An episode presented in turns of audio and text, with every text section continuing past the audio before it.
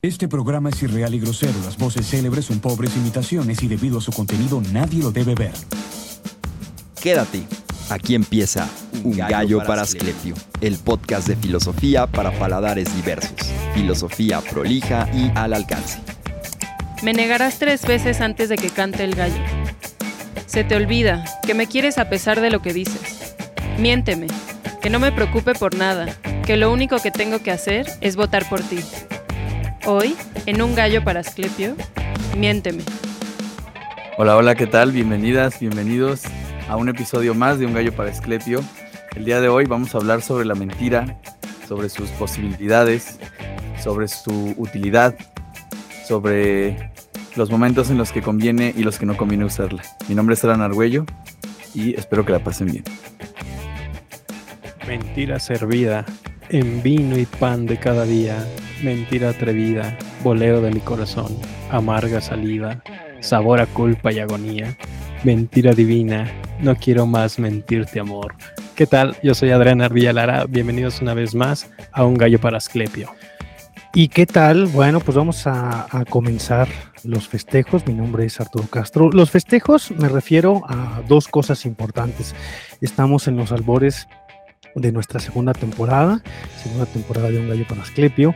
Y por primera vez en este programa tenemos patrocinador oficial, tenemos de patrocinador a Postres Teresito, que si ustedes no los conocen, nos han invitado a compartir con todos ustedes algunos de los postres que tienen, alfajor, dulce de leche, cajetas, mermeladas y otras conservas. Y pues bueno, estamos... Eh, de festejo con ellos que, que, nos han pedido esta mención, pagada por supuesto, siempre con muchísimo dinero. Y dos, porque igual que pasó en la primera temporada, tuvimos nuestra primera invitada, eh, Paula de Rosensweig, para hablar de películas en el capítulo número 4. Hoy es el capítulo número 4 de la segunda temporada y nos engalana que ya nos habíamos quedado pendientes, repetimos otra vez con nosotros el ínclito, el vertiginoso, el querido Jorge Bárcenas. Hola, ¿qué tal Arturo? ¿Qué tal Ardilla? ¿Qué tal Alan? Encantado de estar aquí con ustedes por segunda vez. Ya nos debíamos esta reunión. Va, ya teníamos hace, hace un rato que queríamos hablar sobre la mentira. Pues ya lo presentaste tú. El capítulo de hoy va acerca de la mentira. Se te olvida que me quieres a pesar de lo que dices pues llevamos en el alma cicatrices imposibles de borrar. Comenzamos chicos, ya saben, no olviden de comentar, suscribirse, compartir. Y si usted es de esas personas que odia nuestro programa, con mayor razón gratis para usted está en las suscripciones, comente cuánto nos odia en los comentarios de nuestro capítulo y nosotros lo leeremos con mucho gusto. Búsquenos también en Facebook como Free Games porque nos gusta mentir con nuestro nombre. Jorge, bueno, pues eh, por favor, si puedes darnos el preámbulo para la charla del día de hoy. Bueno, yo vengo en toda buena disposición, vengo en toda la buena disposición de hacer un diálogo, no quiero eh, robar el micrófono ni mucho menos. Mentira. Pero esa puede ser la primera mentira, ¿verdad? O puede la segunda. Ser. Puede ser la primera mentira, puede ser la segunda o la tercera. Todavía no, los, todavía no sabemos el orden. A ver, eh, me están invitando también a que proponga un par de planteamientos sobre la mentira. En realidad la relación entre la mentira y la filosofía es casi tan amplia como la relación entre la verdad y la filosofía. Y la búsqueda de la verdad es precisamente alejarse de las mentiras, ¿no? Intelectualmente, es decir, como empresa intelectual la búsqueda de la verdad y también como empresa moral que es algo así como el desarrollo de esa cualidad del carácter que se llama sinceridad.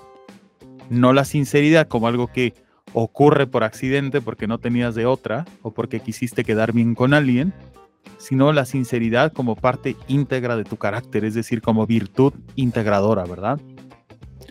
Y en este sentido, pues he tenido que inclinarme hacia dos intereses. No digo que sean mis únicos intereses, ni mucho menos, pero son dos intereses que creo que pueden funcionar bastante bien para provocar un diálogo, porque ambos son muy provocativos los planteamientos. Entonces yo les propongo que discutamos acerca de dos planteamientos sobre la mentira. El primero lo propone Kant y el segundo Platón. El primero, vaya, parte de un opúsculo, un opúsculo, un texto muy breve y un texto polémico muy conocido de Kant, no siempre bien entendido, pero precisamente los malos entendimientos han suscitado que siga pareciendo inquietante y que siga pareciendo interesante seguir conversando sobre esto. Y el título que lleva este breve texto es el siguiente, sobre un presunto derecho a mentir por filantropía. Sobre un presunto derecho a mentir por amor a los seres humanos. Todo esto nos conecta ya con la noción de la mentira piadosa, la mentira blanca. Las múltiples formas de la mentira. Exactamente, y ni siquiera la mentira blanca, porque la mentira blanca es más bien una mentira inocente, pero la mentira piadosa, la mentira benéfica, mentir por el bien de otro, ¿no? Ahora, el segundo planteamiento es político y viene de la mano de Platón. Está en el tercer libro de la República. Es el libro que ha sido muy, muy discutido a lo largo de la historia, porque es el libro en el que se discute sobre lo inútil que resultan los mitos homéricos para crear una mejor sociedad y mejores ciudadanos. Son mitos que producen miedos, son mitos que hablan de la muerte, son mitos que generan cobardía, son mitos que no sirven para nada bueno, ¿no? Y justamente en ese texto aparece un mito que sería el revés de la inutilidad.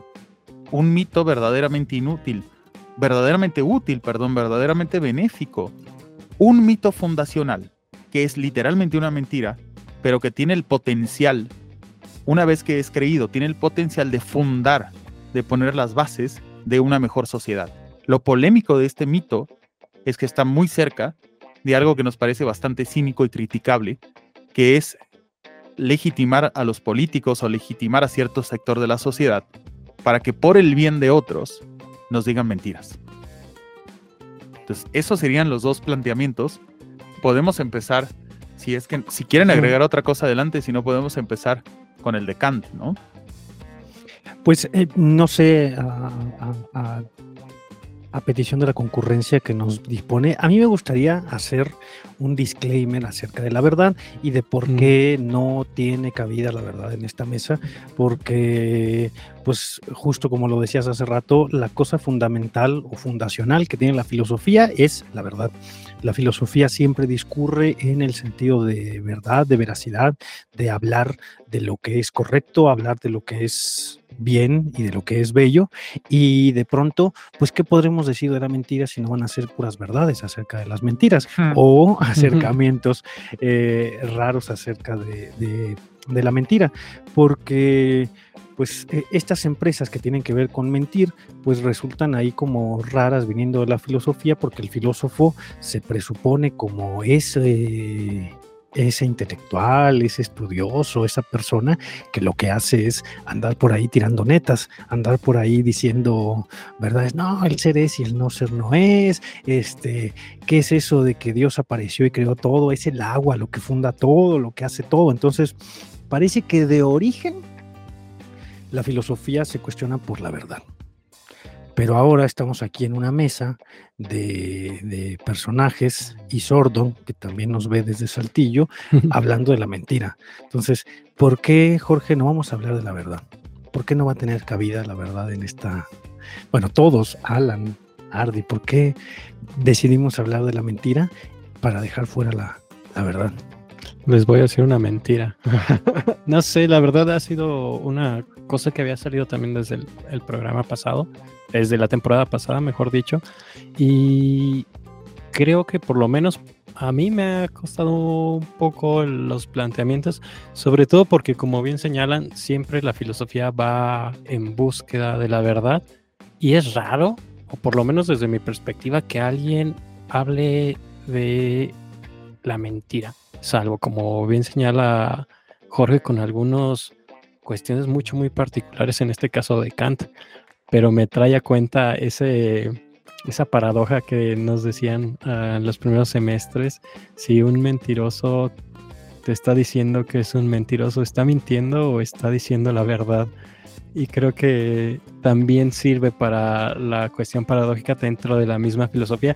Ah, creo que lo más tangible, más allá de, lo que podamos decir, es la mentira a nivel político Y ahorita que lo estaba señalando también, hace algunos años salió este libro crítico, no recuerdo quién era el autor, um, que se llamaba Los mitos que nos dieron patria, cómo sigue fungiendo eh, esta cuestión mitológica para darle el sentido a la sociedad. Y si a la eh, Platón. Ajá, a la Platón. Y si es necesario todavía, o sea, si realmente es necesaria una mentira para crear una sociedad, lo cual sería perturbador. Pero bueno, ese sería como que eh, mi primer acercamiento a, a, la mesa y las implicaciones que tienen también para, para una misma sociedad. Pues yo ya me piqué y como, como, como que no, como que no hay lugar para la verdad. Inevitablemente terminaremos hablando de No, no, vamos a intentar que no. No necesariamente. Programas de no, no, yo sé que no. Yo, a ver, eh, me refiero a que, a que, a que es como la otra cara de la moneda. Pienso que es el trasfondo de esta dualidad entre, entre verdad y mentira. Que también se puede hablar de, de, de verdad y, y error o verdad y falsedad. Y también podríamos explorar la diferencia entre un discurso falso y una mentira, un discurso eh, falaz incluso, pero pienso en algo, eh, una relación más antigua, que, como ya lo mencionaba Arturo, podría quedar establecida como la diferencia entre el ser y el no ser. Y mientras escuchaba a Jorge, eh, como dándole un poco el giro a la idea del mito como una mentira, que, que, he leído, que he leído a quienes dicen que esta supuesta oposición entre mito y logos es una, es una especie de, interpretación posterior, incluso de caricaturización de la filosofía, ¿no? Los, los, el mito es, algo que se cuenta para explicar, no sé, cómo funciona la naturaleza o cómo fue creado el mundo, y después avanzamos hacia una explicación más racional, pero parece que mito y logos en ambos casos significa discurso, ¿no? No digo que sean exactamente intercambiables, pero em, estoy pensando en el poema de Parménides, cuando la diosa le dice a Parménides que hay dos caminos, el del ser y el del no ser, y casi como que le está diciendo, este el de la verdad y el de la mentira, ¿no? Pero habla de un tercer camino, que es el de la, el de la verdad oculta en la, en la mentira, o el de la verdad oculta en la, en la doxa. Hay algo de verdadero en la, en la doxa, y por ahí había también, hay un, hay un místico eh, que, critica Heidegger, la idea que tiene Heidegger de la masa, ¿no? Y de, y de que eso es la vida inauténtica y tal. Y, este místico dice, Heidegger está pasando por alto la sabiduría del pueblo, la sabiduría de los muchos, este estado de olvido en el que no se piensa sobre la muerte, por ejemplo. Creo que va a ser muy interesante cuando hablemos del, del potencial valor del discurso falso, entendido como mito, ¿no? Eh, yo, a mí me encanta, por ejemplo, de, los mitos que aparecen en, el banquete para explicar por qué andamos buscando la media naranja, el mito del andrógino. Me encanta para explicar eso, no, no se me antoja ninguna otra explicación, por más técnica, verídica, sociológica. Me parece que no hay nada que pueda superar, porque hay un criterio estético de fondo. ¿Por qué nos enamoramos tanto? Es que antes éramos redondos y teníamos cuatro brazos y dos ojos y nos partieron en la mitad y nos obligaron a buscar nuestra otra mitad. Entonces, eh, eso es lo que yo, yo quisiera aportar, el, pensar en la mentira, en la, no, no nada más en, en, la diferencia entre mentira y verdad, sino en una idea nietzscheana o de Nietzsche, que es que eh, estamos en el terreno de lo moral y que es un prejuicio moral considerar que la verdad es más valiosa que la, que la mentira o que la ilusión o que la ficción, ¿no? Hay como ahí una cuestión de gusto, una cuestión incluso, no sé si estética, pero sí que, damos por hecho esto, que la verdad es lo que hay que alcanzar y hay que desechar la mentira, pero vamos a tratar hoy de reivindicar la posición contraria. Yo creo que la, distinción entre logos y mitos tiene que ver mucho con la perspectiva de, de dónde mm. provienen esos relatos. Porque el relato mitológico es contado, porque hay mitólogos, hay poetas, que crean esos mitos. Los demás son un poco más pasivos. No, no está inventando todo el mundo sus mitos. En cambio, el proceso de pensamiento, de razonamiento, es individual. Por supuesto que hay influencias sociales. Por supuesto que hay prejuicios. Hablabas hace rato de los de la doxa, ¿verdad? De la opinión. y de valorar la opinión de, de, la gente. Y justo es que no me quiero desviar tanto de otros temas, pero que, que los epicúreos tenían una fórmula para hablar de las opiniones vulgares y era esa, ton polon doxas, ¿no? Ton polon doxai. Las opiniones de la mayoría, las opiniones de los demasiados, las opiniones vulgares, las opiniones prejuiciosas, que son mentiras, ¿no? Y ahora para contestar un poco lo de Arturo, es que yo diría que hay una necesaria relación entre la verdad y la mentira, porque toda vez que se habla de mentira, está supuesta la verdad. Es que el mentiroso, el mentiroso escapa de la verdad. La, mentira se define esencialmente en oposición a la verdad. ¿No? Y en ese sentido, por supuesto que estará implícita la verdad, pero lo que yo sugiero es que son eh, tópicos perfectamente diferenciables, aunque acepto el reto de Alan de también tener algunas, este, mm, ¿cómo lo podríamos decir? Algunos momentos, algunas desviaciones para hablar de la verdad, ¿verdad? Si alguien se inspira para hablar de la verdad en un diálogo sobre la mentira, pues yo también estoy de acuerdo con hacer eso. Y dices bien, mi querido Jorge.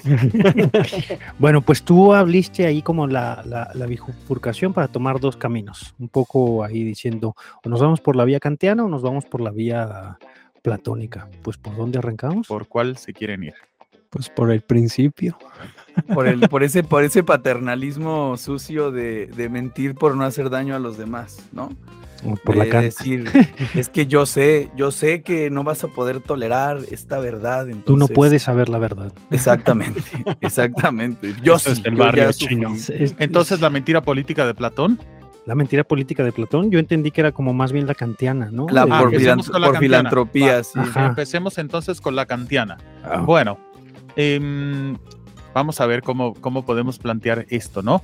De la manera más sencilla posible.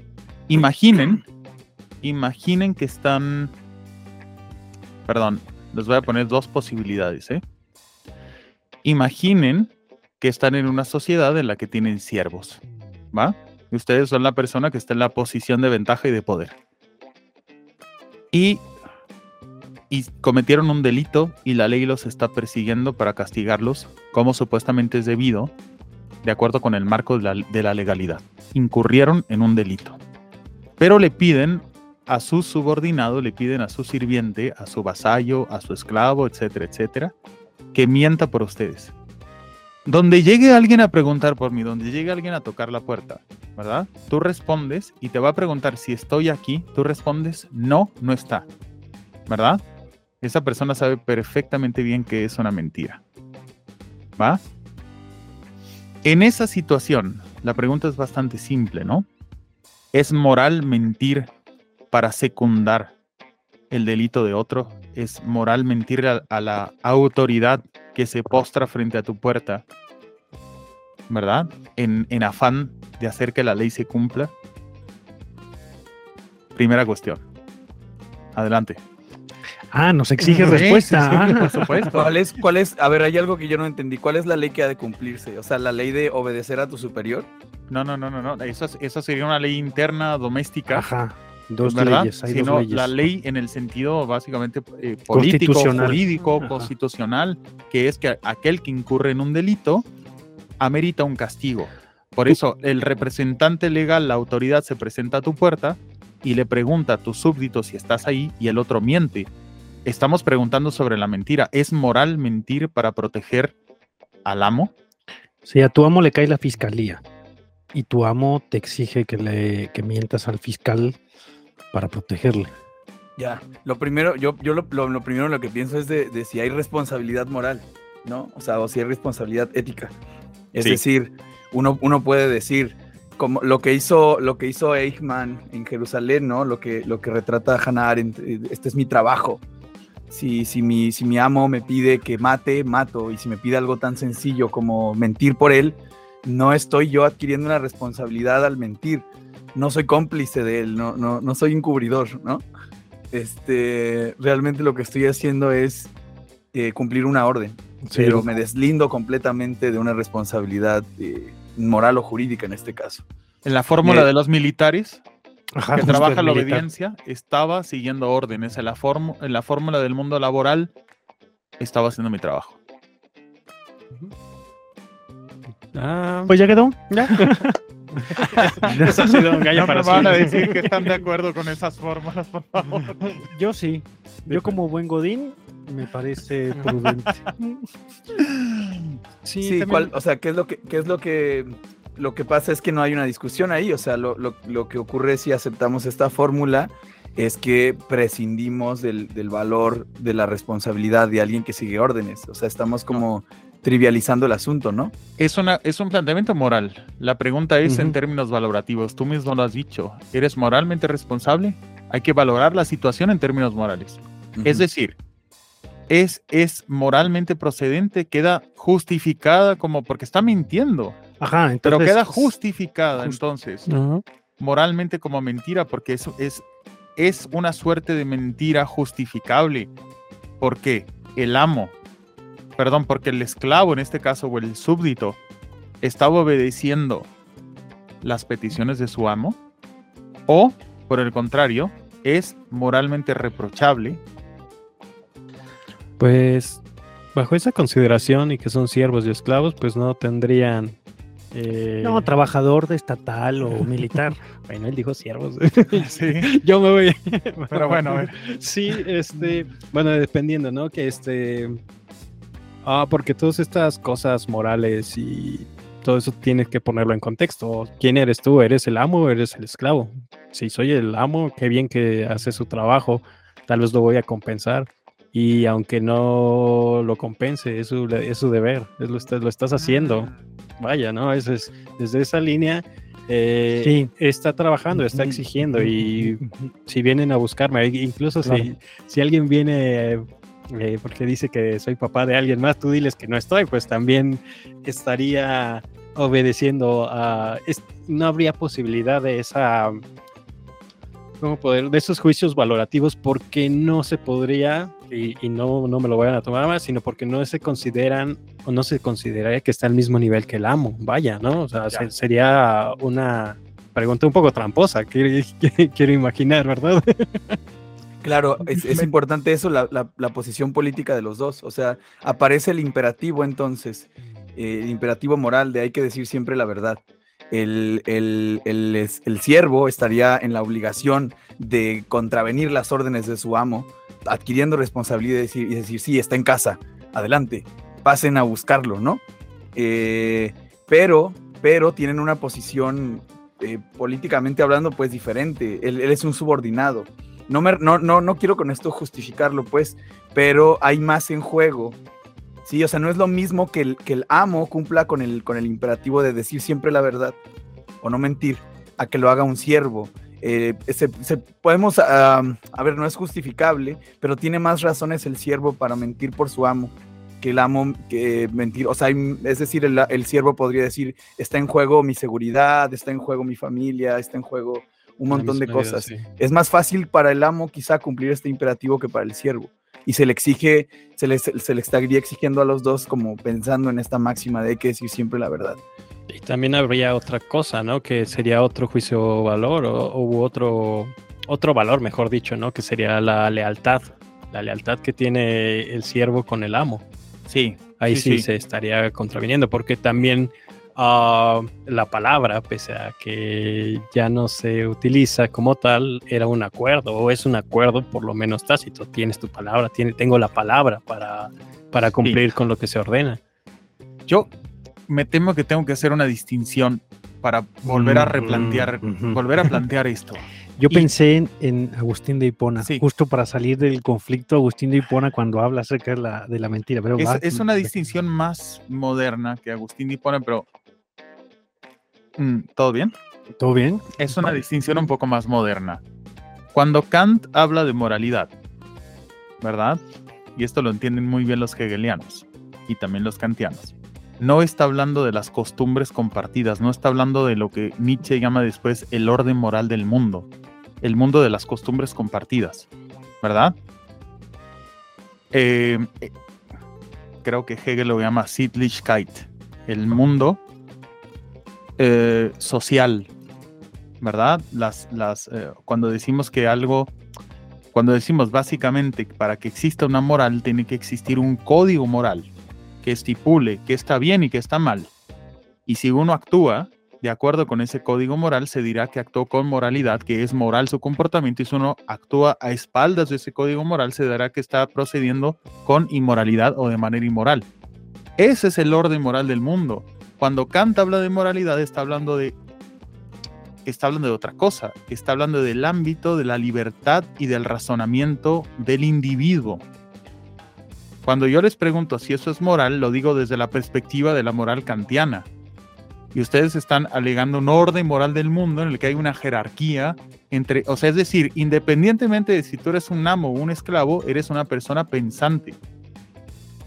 ¿De acuerdo? En ese sentido es que pregunto.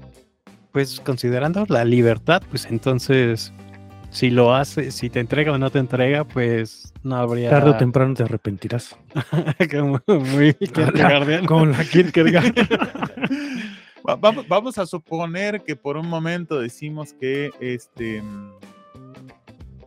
eh, mentir está mal en esa situación porque está siendo partícipe de una injusticia porque estás subordinándote a los caprichos de tu amo en vez de entender que eres, un, que eres parte de la sociedad y que, la, y que tienes que contribuir al cumplimiento de la justicia y de las leyes. Yo apelaría al sentido, te digo, eh, este, de Agustín, de Hipona, cuando dice, a ver, ¿hasta qué punto podemos definir una mentira o hasta qué punto podemos definir qué es mentir?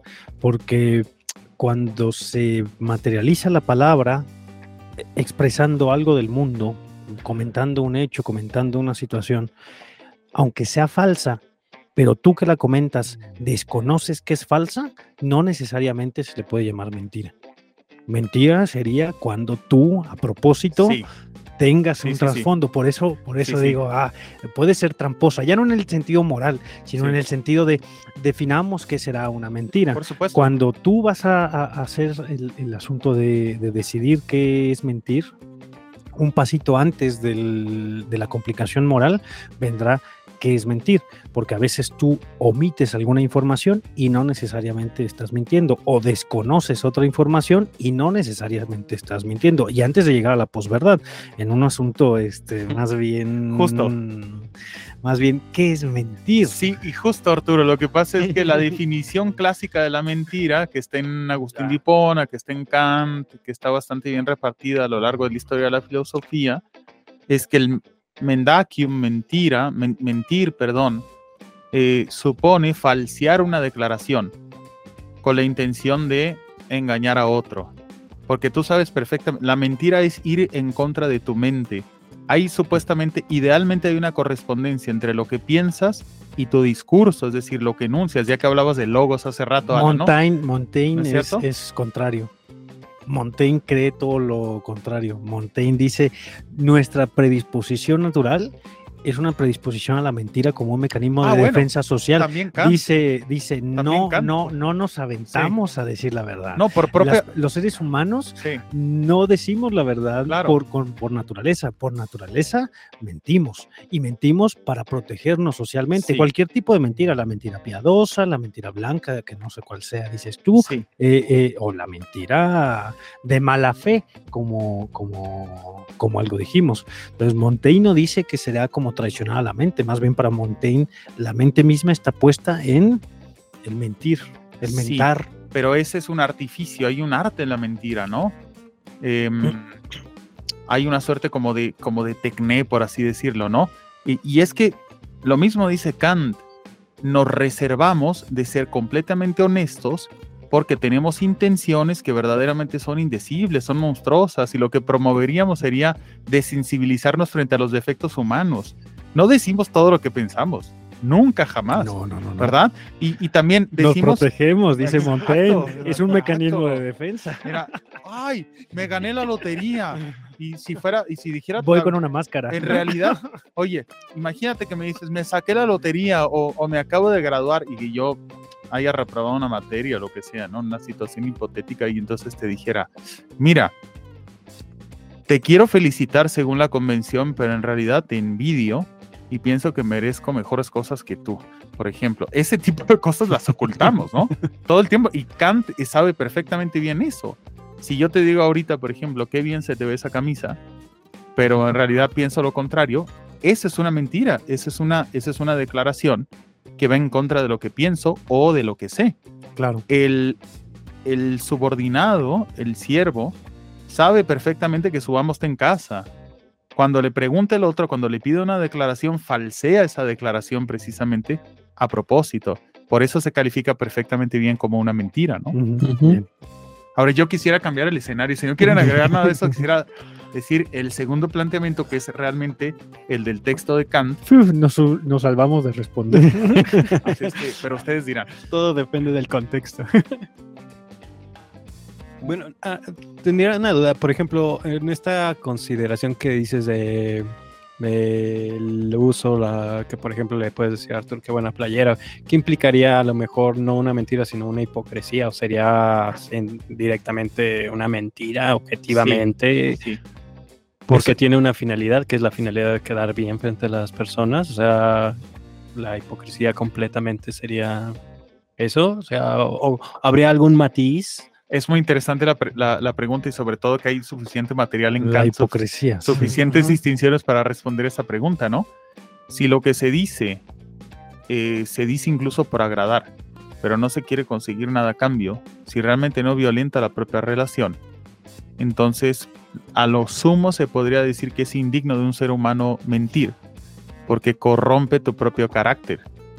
Y Kant está trabajando y está discutiendo en estos textos de finales del siglo XVIII con una concepción del derecho que dice que una mentira es necesariamente una declaración falseada con la intención de engañar, pero que perjudica a otro ser humano.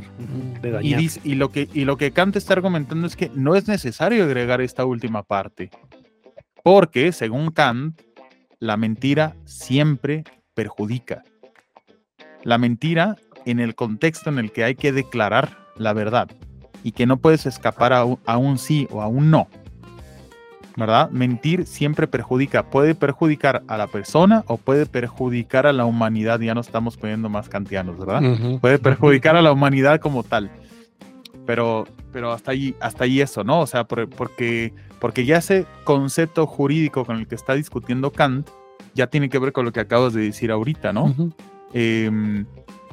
Tiene que ver con la valoración de la mentira y según Kant no necesariamente tendría que perjudicar a un ser humano para ser llamada mentira.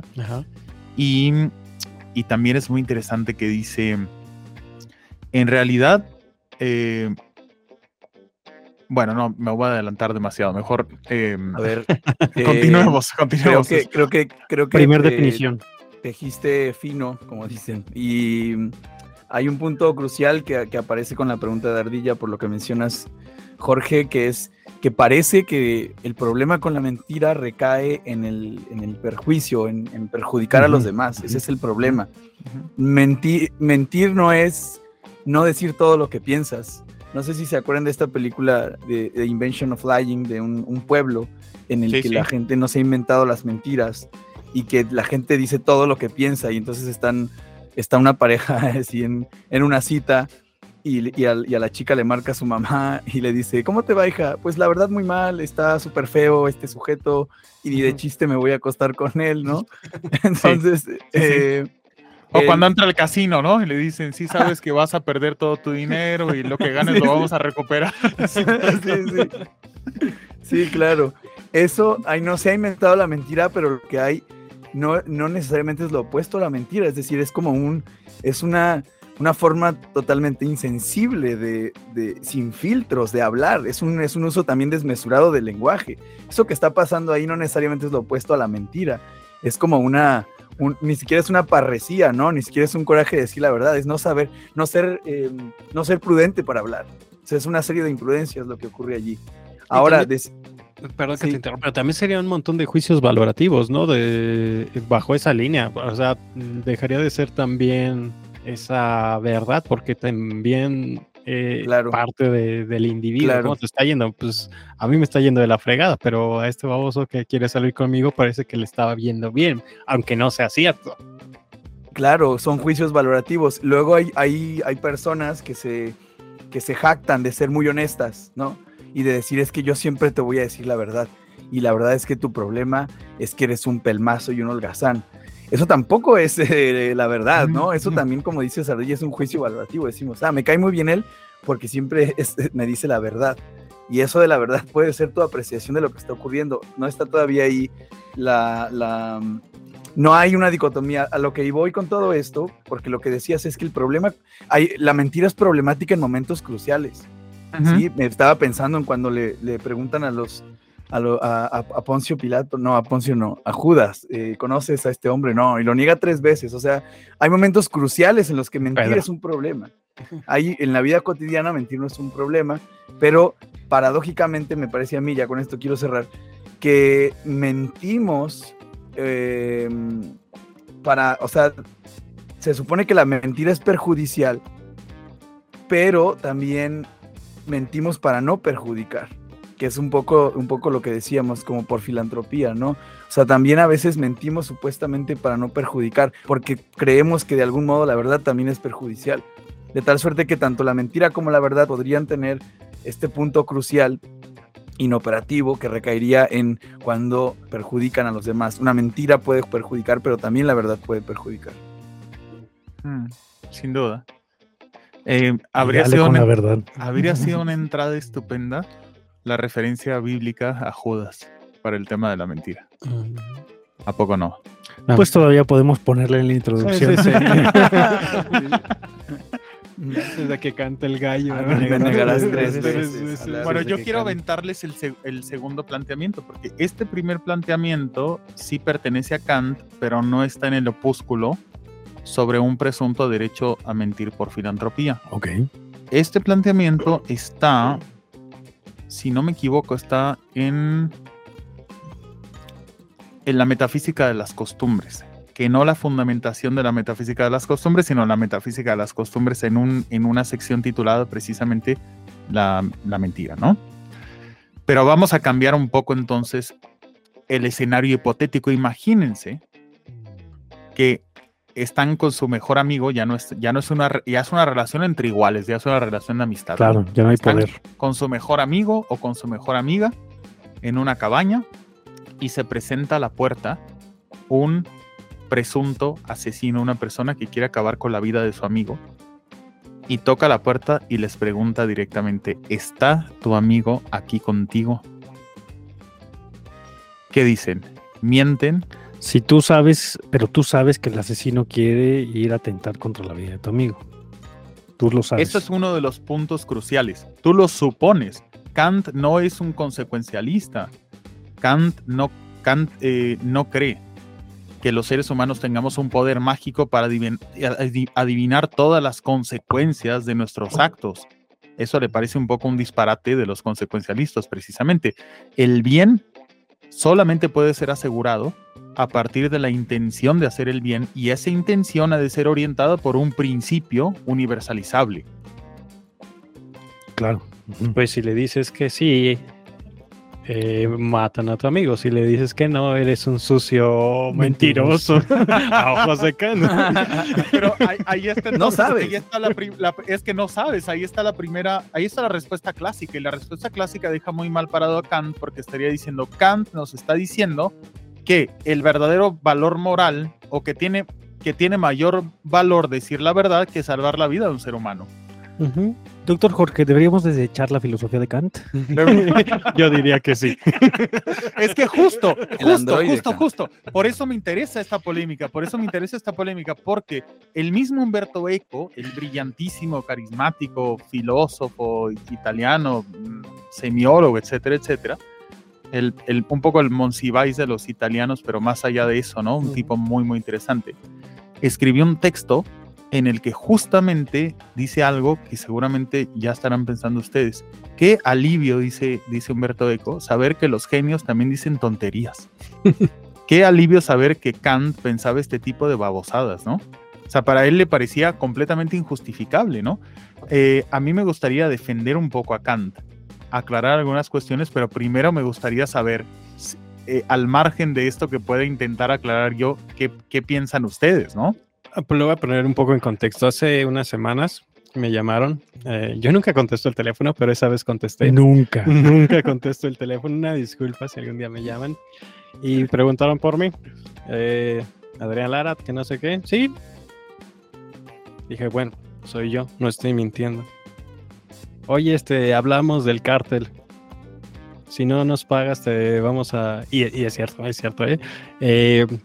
Vamos sobre tus seres queridos, ya sabemos dónde vives. Este, dijeron la colonia de, mi casa. Eh, yo ya no les contesté. Evidentemente, eh, y les dije que no a varias cosas. Evidentemente me convertí en un mentiroso, mentiroso ojos de Kant. Sin embargo, resguardé mi vida y resguardé a, a las potencialidades. Algunas vidas más. Y algunas vidas más. y la posibilidad de ser extorsionado. O sea, creo que Kant le faltó vivir en Celaya. Kenningsberg, Kenningsberg, era mucho más seguro. Bueno, aquí para empezar se puede hacer una... Sí, adelante. Eso... Ajá. No, digo, eso es lo que crees, porque otra vez no sabes si salvaguardaste nada. Puede que no haya salvaguardado a nadie y aún así, si ellos ya tienen todos tus datos, solamente mentiste y aún así puede tener consecuencias, ¿no? Sí, bueno, no pasó nada, afortunadamente, pero pues tuve que eh, negarme a seguir contestando.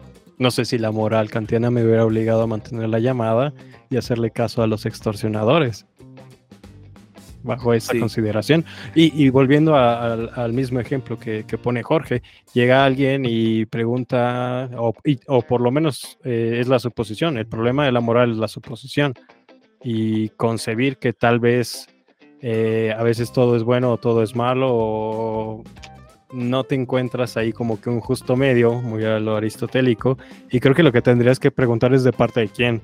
Perdón, perdón pero, es lo más ¿Quién pregunta? ¿Quién pregunta, no? Este, para a lo mejor ahí hacer un juicio de valor que al final de cuentas terminas haciendo una mentira o estás siguiendo con la verdad como cuando te dicen tus papás, este, si, si dicen, si, si, si preguntan por mí, dices que no estoy, y tú terminas diciendo, dice que no está, pues estás haciendo, ahí juntas los dos, ¿no?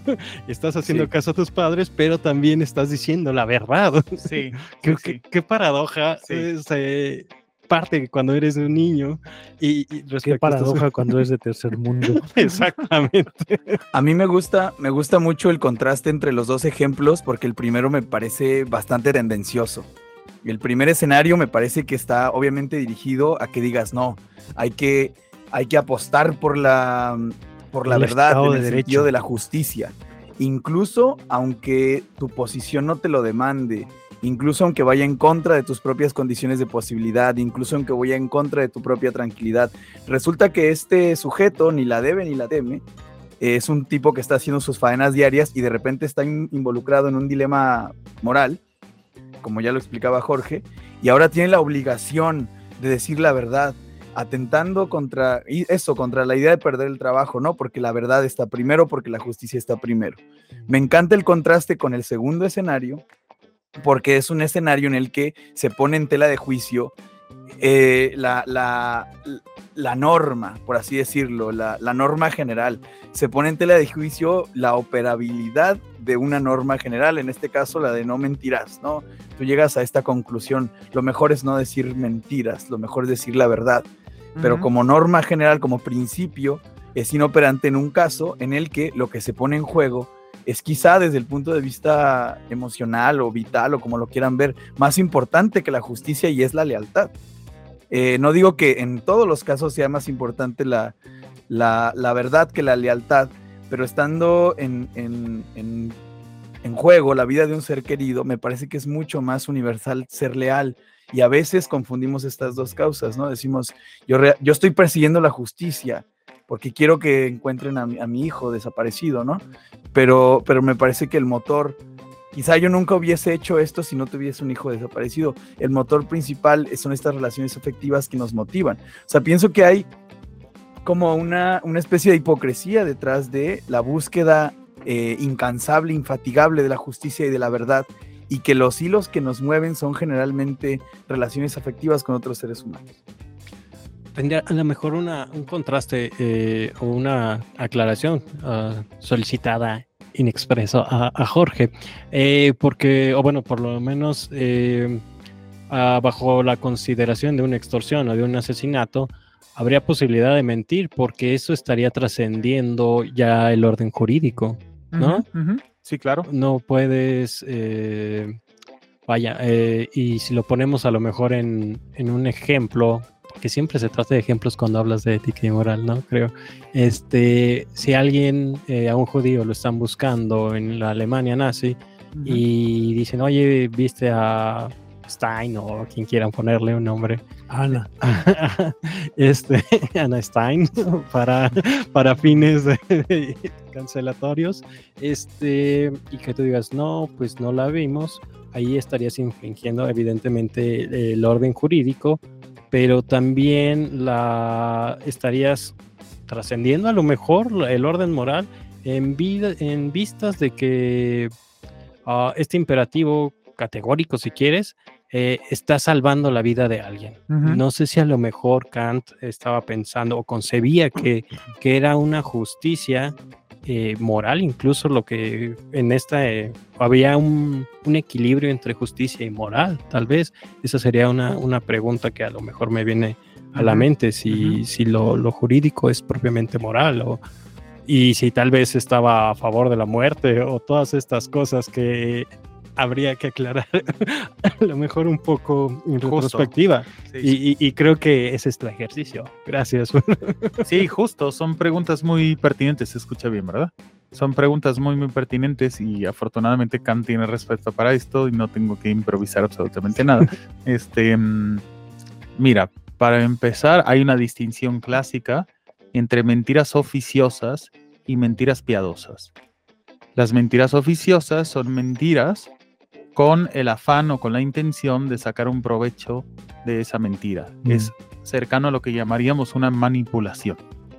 Las mentiras piadosas, en cambio, supuestamente no son por tu propia ventaja o beneficio, sino por el bien de una persona. Están muy asociados a las mentiras blancas, a las mentiras santas y todo este tipo de cuestiones, ¿no? Ahora, Kant acepta, a pesar de que dice que es indigno mentir para el ser humano en cualquier circunstancia que la mentira perjudica, ya sea a una persona o a la humanidad, y ahorita voy a tener oportunidad más o menos de explicar qué quiere decir con esto Kant, acepta que hay determinadas ocasiones en las que tiene lugar lo que se llama mentira necesaria. Es necesario mentir en esa circunstancia y precisamente coincide con lo que dice Ardilla, ¿no? Que es la mentira en defensa propia. Si llega alguien, dice Kant, y te, y te apresa por la espalda y te dice, llevas dinero encima, ¿de acuerdo? Tu silencio, como se dice el que calla, otorga, tu silencio dirá que sí, ¿va? La verdad, por supuesto que dice, em, ¿cómo se dice? El, si dices la verdad, así piensa un poco Kant, si dices la verdad te estás poniendo en manos de alguien que va a hacer un uso inapropiado, ilegítimo, deshonesto de tu sinceridad, de tu declaración franca, en contra tuya. Entonces, en ese momento, si mentir te puede sacar de la situación, podrías mentir, ¿no? Ahora, en el planteamiento del asesino en la puerta, como normalmente se dice, a veces se le llama también del asesino del hacha, que en realidad no lo inventó Kant, aparece en Agustín de Hipona. Agustín dice, hay que callar, porque el silencio no me inculpa, ¿verdad? Este, perdón que voy a tener que sacar otra vez aquí esto porque no, no tengo tan claro el... Bueno, Raimundo de Peñafort, ¿verdad? El dominico, apela a un principio que Kant asocia mucho. Kant le tiene un poco de manía a los jesuitas, ¿no? Dice. Eh, casuísmo, jesuítico, esas cosas. Los jesuitas no tienen principios. Lo que de hacen- la ilustración. lo que hacen es revisar los casos, ¿no? Lo que hacen es poner, nunca tienen imperativos categóricos, solo hipotéticos y tal y tal, ¿no? Es muy injusto con los, con los jesuitas, es muy injusto con, con la casuística. Kant, obviamente, la casuística es mucho más interesante que la crítica que Kant hace de ella. Pero, precisamente, lo que hace este mm, Dominico es apelar a un principio que también fue usado por algunos jesuitas, que es el principio de em, reservación mental, la reservatio mentalis, que es básicamente, no digo, no miento, porque mentir es un pecado en ese contexto, pero no digo la verdad completa, ¿verdad? Una parte la oculta, entonces, a ver, ¿está tu amigo aquí en casa? No está, eso es lo que enuncio. Para ti, eso es lo que no digo. Ah. ¿Vale? Y cuando digo para ti, básicamente estoy completando eh, la verdad, pero sin haberla dicho, ¿no? Ahora, ¿en qué momento entran en debate Kant y Benjamin Constant? Porque Benjamin Constant, el filósofo, todo este texto, este opúsculo del que estamos discutiendo, donde aparece este, este escenario hipotético, el del asesino frente a la puerta, es un debate de Kant con el filósofo moralista francés de la época, Benjamin Constant, que le dice, eh, este filósofo alemán, este Immanuel Kant, está argumentando algo que es completamente impropio, ¿verdad? Porque lo que no se da cuenta Kant, según Benjamin Constant, es que decir la verdad es un saber, perdón, decir la verdad es un derecho. ¿Va? Perdón, decir la verdad es un deber y los deberes son inseparables de los derechos. Pero hay personas que no tienen el derecho a saber la verdad, pierden el derecho a saber la verdad. Y esa persona que me pone en esa situación, que me pone contra la pared, pierde el derecho a saber la verdad. Y según Constant, no hay que ni siquiera que recurrir al artificio de la reservatio mentalis. No hay que callar, hay que decirle, aquí no está. Hay que mentirle a la cara. ¿Va? Porque perdió el derecho a decir la, verdad. Y dice Benjamin Constant. Ilustrados. Dice Benjamin Constant. Eh, una sociedad en la que se diga la verdad absoluta y piensa en The Invention of Lying, la película de la que estaba hablando Alan.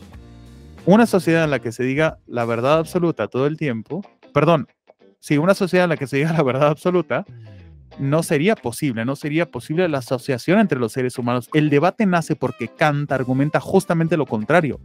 Una sociedad en la que se mienta en las declaraciones, una sociedad en la que se falte al principio básico que es la raíz de todos los deberes, la sinceridad, no sería posible porque hay derechos fundamentales que están basados, hay derechos contractuales y fundamentales del derecho que están basados en esto. Y aquí respondo ya lo que decía Ardilla hace un momento, es que Kant habla de la mentira en el sentido moral por ejemplo, en la fundamentación de la metafísica de las costumbres, cuando dice, este, recuerda las tres formulaciones de la, del imperativo categórico, ¿no? Actúa según principios que sean dignos de ser universalizables. No, no uses la humanidad ni dentro de ti ni en los otros como si fuera un medio, sino siempre a la vez como si fuera un fin. Y el tercer principio, que no lo sé bien de memoria, pero que es el de autonomía, ¿no? Has de convertirte en un legislador en un reino posible de fines, porque estos principios no te serán dados exteriormente, sino que en base a la autonomía tú tendrás que llegar a tus propios principios, que finalmente serán principios morales vinculantes que vinculen la libertad entre otros seres humanos. Entonces ahí es cuando dice Kant, imaginemos la mentira, por ejemplo, imaginemos que estoy en una situación concreta en la que miento en defensa, ¿va? No voy a decir la verdad, porque si digo la verdad me van a correr del trabajo. Oye, ¿por qué llegaste tarde? Pues porque me quedé bebiendo ayer, ¿no? Pero si digo, si digo la verdad, caso hipotético, me van a correr del trabajo, ¿no? Entonces lo que tengo que hacer es mentir y la exigencia del imperativo categórico, esto es, de la reflexión sobre la verdad y la mentira en el ámbito moral, que no jurídico, sino en el ámbito moral, nos pone de, de cara al imperativo categórico que decía, a ver, esto será conveniente para ti, pero es un principio universalizable funcionaría bien, más o menos bien una sociedad en la que todo el mundo entendiera como imperativo categórico, hay que decir, vamos a enunciarlo como imperativo categórico, ¿no? Hay que decir, hay que mentir siempre y cuando te resulte conveniente. Apenas formulas la posibilidad en términos de un imperativo categórico sobre esto, te das cuenta que una sociedad no sería sostenible. No, claro, claro. Sí, lo, que, lo que dices, no podemos creer en una sociedad en la que todos mienten. Porque entonces no existe, mm. no existe la confianza entre los individuos, que es la base de toda asociación, de toda sociedad. Y ya para terminar, es que este opúsculo, Kant es muy claro, y esto es la raíz de muchos malentendidos, estoy hablando de la, de la obligación de decir la verdad en el ámbito jurídico, en el ámbito del derecho, no en el ámbito moral, ¿no? No, claro, es que porque pareciera que a pesar de toda la discurrencia, no lo quiero minimizar, no lo simplifico, eh, que a pesar de toda la discurrencia que hace sobre la mentira, pues cae en el principio abrámico, lo voy a simplificar, de actúa, que tiene que ver más con el comportamiento y no con la mentira por sí misma. Kant está hablando de la manera de actuar de la persona, no de la mentira actúa de modo tal que no dañes. Actúa de modo tal en la que los demás quieres que actúen hacia ti, pero nada tiene que ver con la mentira. O sea, ¿sabes? Empieza a hablar de la mentira, pero termina hablando de del principio abrámico de no hagas lo que no quieras que te hagan. Ahora, y ya lo de mentir vendrá como segundo, pero a ver, me parece es el comportamiento, no es el decir falsedad. Sí, me parece un poco contrastante ahorita que dices que la confianza también surge de cierta mentira. O algo así medio extraño logré escuchar ahora. Pero sí, esa confianza de que, bueno, esa confianza moral, vaya, no jurídica, pero parte de, eso, ¿no? La confianza parte de, una mentira entre ambos. O sea, extrañamente, y sí hizo como que un clic ahora, eh, porque vaya, de eso se trata eh, las relaciones sociales, eh, eh, morales incluso. ¿quién, no no ha mentido por un amigo? Claro, claro. Y ese sería el punto de una de las... ¿Quién no ha mentido por una moneda? Esa sería una de las posibilidades del, del, argumento de Benjamin Constant, ¿no? Que dice, tomemos otra vez de, ejemplo esta película estupenda de Ricky Gervais, The Invention of Lying, ¿no? Que es una película estupenda y muy creativa. En eh, español se llama Mentiroso, Mentiroso y es con Jim Carrey. no mames. Sí, se llama la mentira original, güey. Cuando le dicen en el juicio, usted puede seguir ya después de que se golpeó a sí mismo y dice, sí, sí puedo.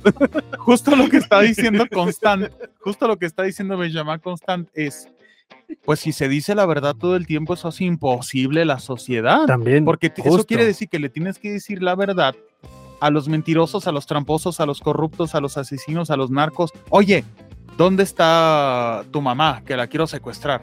Ah, ahí está. Este, bueno, no está ahorita, se fue a Guadalajara, pero salió en el camión de las seis, entonces yo creo que todavía la alcanzas. O sea, Sí, claro, o sea, una, una sociedad, si tú lo llevas al límite de la imaginación, en el máximo de la posibilidad, es imposible que tú entiendas una sociedad donde todos mienten, pero resulta que a lo mejor es más imposible una sociedad en la que todos exactamente ese es el punto de vista de Kant, porque Kant dice es que no estoy hablando de ser absolutamente franco, es que eso, eso, eso es bastante absurdo. Kant está diciendo, los seres humanos nos reservamos de decir cosas y eso tiene que ver con la decencia. La decencia hay una suerte de ocultamiento que tiene que ver con guardar las formas y tal y tal, ¿no? Y perdón que yo, yo regrese a Montaigne, pero es un poco lo que dice Montaigne. Montaigne Por favor, dice, Montaigne. es la cosa de Montaigne es la verdad da igual si conocemos la verdad o no, da igual si entendemos de qué va la verdad o no, pero lo que sí podemos saber es que hay múltiples caras de la mentira.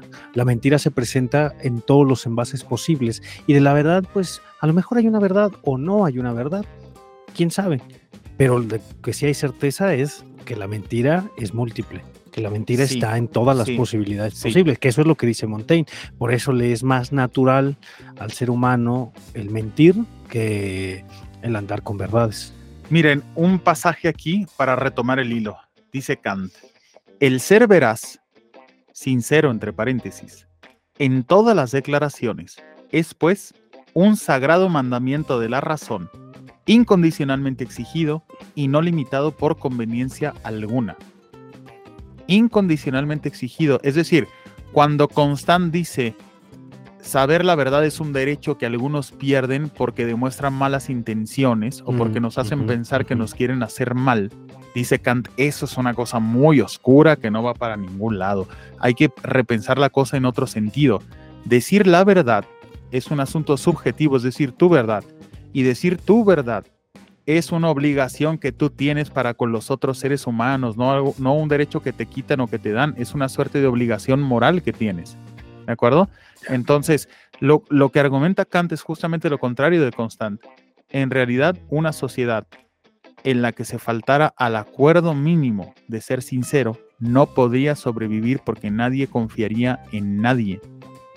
¿De acuerdo? Entonces, toda mentira, según Kant, perjudica, puede perjudicar a un ser humano en concreto y en ese caso se llama injusticia, o puede perjudicar a la humanidad porque aunque yo mienta, aunque yo mienta, es un poco así, si yo le miento al que está haciendo injusticias, no soy injusto con esa persona, pero al mentir estoy dañando los cimientos de la base de los acuerdos humanos de la sociedad, estoy mintiendo, perjudicando a la humanidad en general. Ya. Bueno, No, pues Lo- imagínate. no, ¿a dónde yo. vamos a parar. No, es que no es a donde vamos a parar. Entonces lo traspolo a las sociedades contemporáneas, a las sociedades caracterizadas dentro de la posmodernidad, de estas sociedades eh, luego de la posverdad y del posarte y de la post-televisión y de la eh, el post-podcast y todo lo que eh, sea post. eh, donde no existe el límite de la verdad. Viene el anunciador de Nietzsche, de decir, se acabó el fundamento, ya no hay una cosa que sostenga, lo cual le podemos poner el motete de verdad, entonces ahora existen las multiplicidades, yo te puedo decir que te vendo una sopa maruchan que te va a saciar el hambre porque es un gran alimento, cuando no es un asunto nutricio ni alimentario, lo podrás comer para hacer lo que sea, pero no es un alimento. Entonces te puedo decir, este, vota por mí, todos estamos mal. Bien, ven, hay una canción de un, español que se llama Niño de Elche, que, que- que me parece muy linda. Dice, miénteme, dime que todos lo estamos pasando mal, que la crisis es pasajera, que la prosperidad está a la vuelta de la esquina, que no me preocupe por nada, que tú lo arreglarás todo, que yo lo único que tengo que hacer es votar por ti. Ay, qué bonito. Miénteme. Ahí lo tienes, la mercadotecnia vato- política Claro, es una claro. fuente de mentiras. Claro, claro. El que pero, dijo- es- pero eso lo llamaría Kant eh, una simulación. Mm. Disimular, simular y mentir, ¿no? La triada clásica.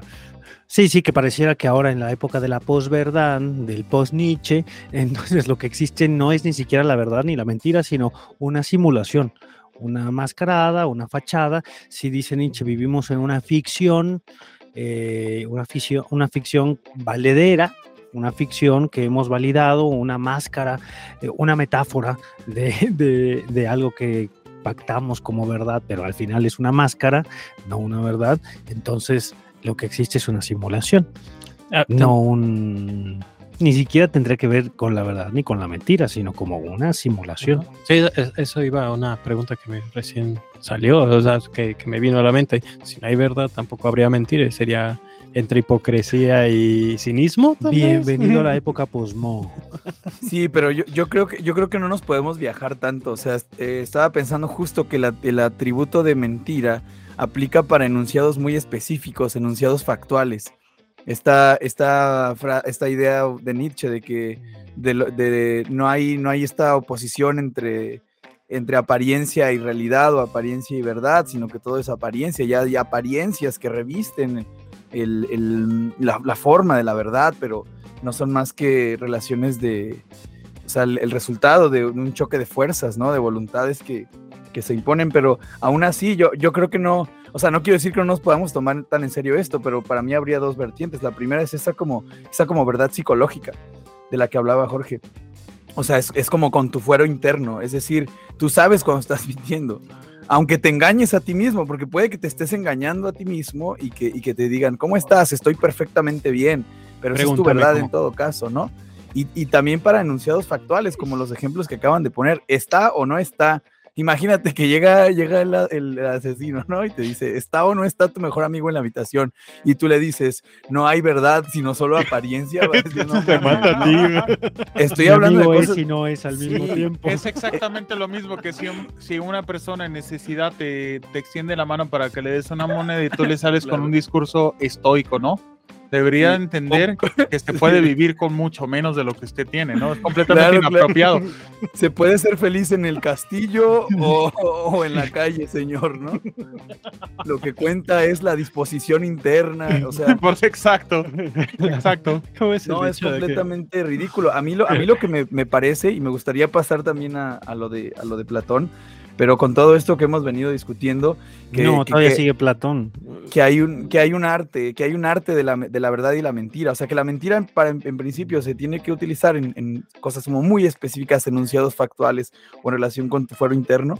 Y que hay un arte, o sea, que, que, que hay que conciliar también la, la, la, posición de Kant con la del el otro filósofo que mencionabas.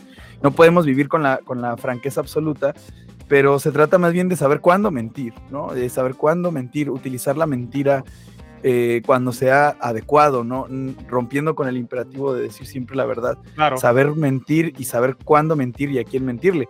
El ejemplo que ponías, eh, me encantaba la idea de que le, quitas el derecho, ¿no? De, de, escuchar la verdad al otro. Pero también en alguna entrevista de trabajo yo ya estaba viviendo con 50 pesos diarios, ya siempre, siempre me, pongo lastimero con esta historia, ¿no? Pero, pero estaba viviendo con muy poco y entonces voy a pedir un trabajo y, la, y era un trabajo en una escuela católica y la chica cuando me entrevista me pregunta, oye, ¿y tú eres católico? Y yo así, que soy súper, o sea, soy más católico que San Agustín. El, el hambre me, me llevó a mentir porque yo, yo necesitaba ese trabajo. Cuando me preguntó si era católico. Hombre, eh, es que realmente no mentiste. es una tradición católica. Fuiste bautizado, primera comunión, seguramente. O sea, claro, Alan, Alan, Alan, ¿crees que, ¿crees que estabas frente a una persona que iba a hacer un uso impropio de tu sinceridad? De tu catolicismo. Te iba, te iba a privar de un trabajo. De su ateísmo. sí, claro, le iba a privar. sinceridad me pudo haber costado el trabajo, sí. Ahí ya no estoy protegiendo a otros, sino protegiéndome a mí. A ver, yo antes de pasar a Platón, porque creo que ya dijiste algo que está muy conectado con Platón, quisiera cerrar rápidamente con Kant diciendo que justamente lo que a ti te pareció más interesante y más atrayente, Kant decía, esto no es moralidad, esto es sagacidad. La sagacidad consiste en usar, emplear todos los recursos de los que dispones para resolver la circunstancia que se te presenta de la forma más beneficiosa para ti mismo es lo que llamamos ser vivo los mexicanos, ¿no? No ser bueno, pero ser vivo. Y para Kant el ámbito de la moralidad es completamente diferente, es decir, mentir. Sagaz. Saber cuándo mentir es un asunto de sagacidad, nunca de moralidad, y lo que Kant niega es que se pueda mentir en términos morales, que se pueda mentir por el bien. Mentir siempre será perjudicial y dice Kant, el mentiroso es un cobarde que miente por sagacidad porque decir la verdad requiere de, valentía, ¿no? Bueno, ese es Kant. Em, decías tú para conectar con Platón, ¿no? Hablabas de Nietzsche. Nietzsche, en las intempestivas, en Nietzsche de esos cuatro ensayos estupendos, tempranos en su obra, se siente muy ofendido con Platón, precisamente. Qué a propósito de la mentira noble. Dice, a ver, ¿cómo puede ser que Platón, esté utilizando un mito para decir que, el, que un Dios, que un artífice divino, ha confeccionado el destino de unos seres humanos.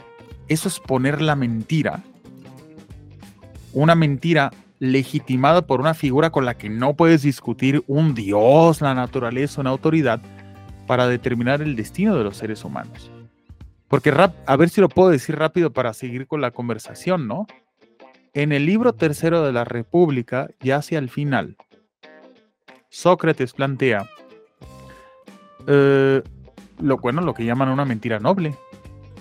Es, es un relato, es un mito que si lo tomamos de forma literal es mentira, como el anillo de Giges que también aparece en la República, un anillo que tiene el poder de convertirte en una persona invisible y de recobrar visibilidad. Eso no existe. Pero lo que pregunta Platón es, si tuvieras este anillo, ¿qué harías? está, está haciendo un uso filosófico de un mito y hace un uso, hace un uso político del mito que se ha venido a llamar la, la, mentira noble, ¿no? Porque así es como se llama en el propio diálogo de la República, ¿no? ¿En qué consiste la mentira noble? Entendamos que este mito tiene que ver con la construcción de una mejor sociedad, de la sociedad más bella, más justa, más sabia, más valiente, más mesurada. Esto que Platón llama la ciudad bella, Calípolis, ¿verdad? Obviamente entendiendo que belleza, Kalos, tiene una connotación moral, ¿no? También quiere decir la ciudad más honorable, no la más bonita en arquitectura, sino la más honorable, ¿no? ¿Y cómo hacemos para pasar de este estado de pobredumbre política y corrupción a la, la sociedad más bella posible? Entonces ahí es donde viene el mito, ¿no? Es donde entra el mito en el escenario y dice, bueno, a ver, ¿En qué consistiría este mito más o menos benéfico, no? Esta mentira benéfica, esta, esta mentira noble. Habría que decirle a los chicos que antes de nacer estaban en la tierra y entonces brotan de la misma tierra y son entonces hermanos, hermanas y hay que defender esta ciudad. Eso es lo primero. Hay que establecer una suerte de identidad entre los habitantes de la ciudad. Tienen que y un amor a la patria patrioterismo, no hay que defenderla. Segundo, no todos son iguales. Mientras permanecían debajo de la tierra, hay una suerte como de artífice de la naturaleza que confecciona en sus almas unos metales. Y algunos tienen oro, algunos tienen plata, y algunos tienen bronce y no me acuerdo cuál es el otro elemento. Bronce y plomo, supongamos, ¿no?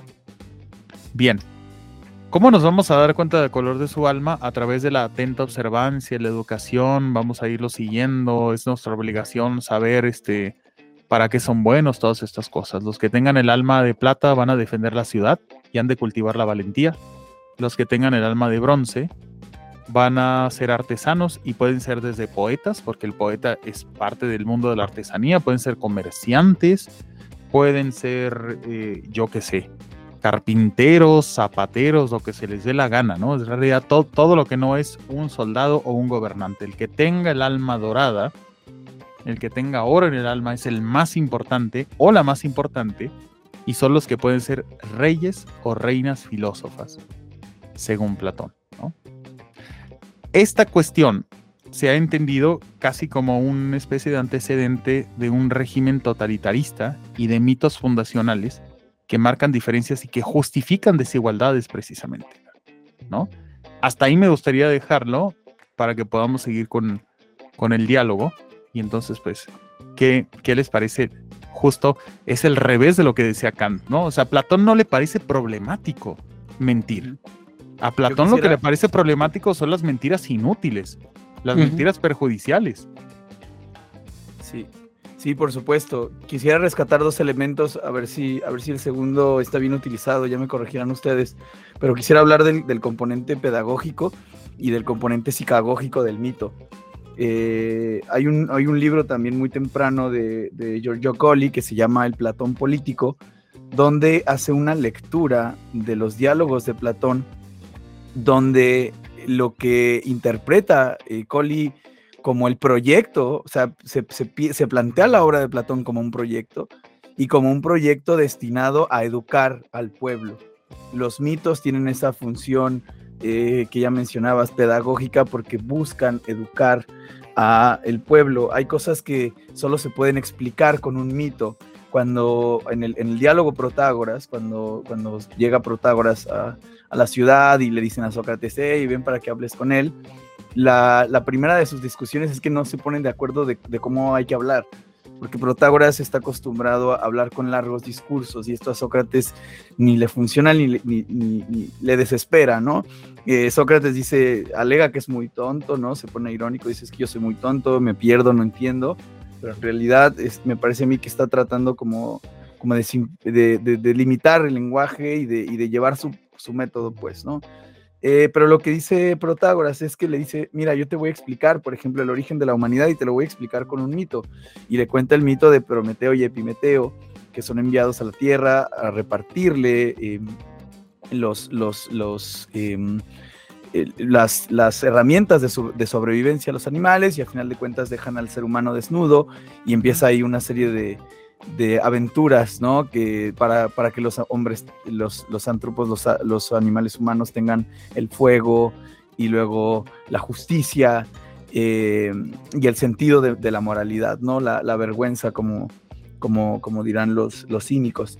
Eh, sin embargo, me parece a mí que, que sí, que, que hay un componente eh, pedagógico ahí, porque hay cosas que no se pueden explicar, por así decirlo, eh, literalmente, o que, o, que, o que la explicación literal es aburrida, no nada más cuenta el discurso verdadero, sino cómo se presentan las cosas. Hay cosas que, que se tienen que aprender a, a través de las ficciones.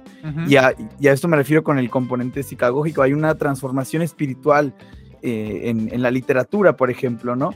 Pienso en esta frase de Nietzsche, de que tenemos el arte para no morir de la verdad, en el sentido de que toda, toda la literatura, todo el arte es, es una mentira, es una ficción. Es decir, yo te cuento una historia, ¿no? Y esa historia no pasó, te estoy mintiendo en tu cara. Pero ahí puedo ejercer eh, una especie de transformación sobre el alma del otro, si, quiero, si quiero, no sé, enseñar algo, en este caso, como en el caso del mito, o si quiero hacerte sentir algo. Aquí la mentira tiene una función de, de transformación del espíritu. Hay quienes dicen que se puede aprender más de historia digamos, de, de, de, una novela como Cartucho de Nelly de Campobello, que son ficciones, pero que son ficciones escritas en, un, en, un, punto específico de la historia de México en el que había revolución y tal. Entonces, quizá podamos aprender más de, las, de los libros que se escribieron en determinada época, que son declaradamente ficciones, que de los libros de historia. Y no en un sentido de vamos a acumular mayor conocimiento, sino que podemos adquirir la sensibilidad de la época, más que la, la historia contada como esto que supuestamente tendría que ser la, la, verdad, ¿no? Que sabemos que la historia siempre depende del punto de vista. Más bien estamos tratando con dos tipos de mentiras, o con dos tipos de formas de presentar la realidad. Y ya. Mm, como estructura, a lo mejor uh, se ve mm, tal vez no necesaria, pero sí implícita perdón, por lo menos de la antigüedad hasta el México constituido en 1910 y los años que venideros, los mitos religiosos, evidentemente, eh, el México guadalupano, por ejemplo, que termina fraguando una misma moral, eh, hasta una jurisdicción, si quieres, eh, un, un, estado, evidentemente, que es católico a partir de todas estas cosas. Uh, ahí creo que uh, lo veo más inmoral que necesario, pero más útil y, y, y evidentemente eh, pragmático, porque necesitas crear una identidad para uh, un grupo de personas eh, funcionales dentro de una sociedad determinada. O sea, eh, todos saben que que hay una mentira detrás de estos grandes ídolos. Y yo, lo, yo puedo constatarlo un poco, sobre todo porque crecí de manera paralela entre cierta religión católica, pero sobre todo creo que lo que a mí pesaba más era el patriotismo. de una escuela católica y que no era católica directamente, era católica de mentiritas, pero católica en hmm. todos los sustentos. Y era más contrastante que, por ejemplo, a compañeros, había un poco más de amor a esa mentira de una nacionalidad que a la cuestión religiosa, por ejemplo. Mm, pero, ¿qué dices? Va, terminas creciendo y dices, bueno, pues eh, crecimos bajo un mito mismo, el mito de la identidad nacional y bajo un lenguaje que tal vez eh, es el que crea la, misma mentira, eh, una bandera, ciertos héroes, eh, los niños héroes, por ejemplo, que todos terminaron criticándolos, sobre todo unos 20 años para acá, que, que fue como que el boom de destapar a, todos los héroes, toda la estetización de, de la misma mitología, por ejemplo, esa mentira presentada de manera bella a, a una nación eh, es sumamente importante porque pues, es lo que te identifica tanto en el norte como en el sur, como eh, medio país. Y funciona, y es funcional porque pues necesita el Estado esa identificación para que ese país salga adelante. Y que no es el único, México, o sea, todos los países tienen el, espíritu nacional el que los funda. el Volkgeist, decían los alemanes, por ejemplo. Eh, todos mienten, dice Doctor House. A ver, yo me parece muy oportuno eh, hacer un contraste, ¿no? Recuperando lo que ustedes dos están diciendo ahora, ¿no? Entre Kant y Platón. Kant es un filósofo ilustrado. ¿De acuerdo? Y sabemos perfectamente bien que para Kant lo fundamental es salir de la edad de minoría de la razón. Lo fundamental es sapere aude, lo fundamental es atreverse a conocer, atreverse a pensar, liberarse de los tutores morales. Y alguien que te cuenta mitos es una suerte de tutor moral, que sustituye tu capacidad de entendimiento y que te cuenta historias que tienes que entender satisfactoriamente y contentarte con ellas. Platón, vaya, era un ilustrado como individuo, pero vivía entre no ilustrados. Recordemos que en ese mismo texto, en la República, aparece la alegoría de la caverna. Eso es lo que Platón piensa sobre la gente de su tiempo. Son como esclavos que no ven más que sombras. No ven, no, no, no piensan por sí mismos, ¿no? necesitan que alguien los lidere, necesitan filósofos y filósofas, rein, figuras en las que se reúna el saber y el poder, no como en las democracias, que se hacen estos sorteos, ¿verdad? Em, para escoger gente que simplemente por ser varones, atenienses y mayores de edad, ya se les da la responsabilidad de tomar decisiones de forma colectiva que afectan a toda la sociedad. Para Platón era el disparate de los disparates. ¿Cómo le vas a dar el timón de la ciudad a cualquier fulano de tal, no? completamente desembarazado el poder del saber, ¿no? Entonces, eh, me parece que Platón, em, evidentemente, esto es bastante básico, ¿no? Pero es un, es un pensador de su tiempo que está usando los recursos. El propio Nietzsche dice en Más allá del bien y del mal, por más animadversiones que se quieran establecer entre Nietzsche y Platón, en Más allá del bien y del mal, Nietzsche dice, Platón, el filósofo que probablemente haya dispuesto de más recursos para pensar. El más recursivo de todos los filósofos, el más imaginativo, el más brillante en muchos sentidos, ¿no? Eh, y Kant justamente está intentando hacer lo contrario. Eh, hagamos una sociedad no basada en mitos, hagamos una sociedad no basada en tratar a los ciudadanos de una, manera infantil, ¿no? Entonces a mí me gustaría saber qué piensan sobre, sobre esa, esa, porque ha sido una de las críticas a Platón desde siempre. Ya se van a pelear, ya se van a pelear. Esto de que, esto de que Platón está legitimando al político para mentir y para mentir por el bien de la ciudadanía que es ignorante y que, y que no sabe más, ¿no?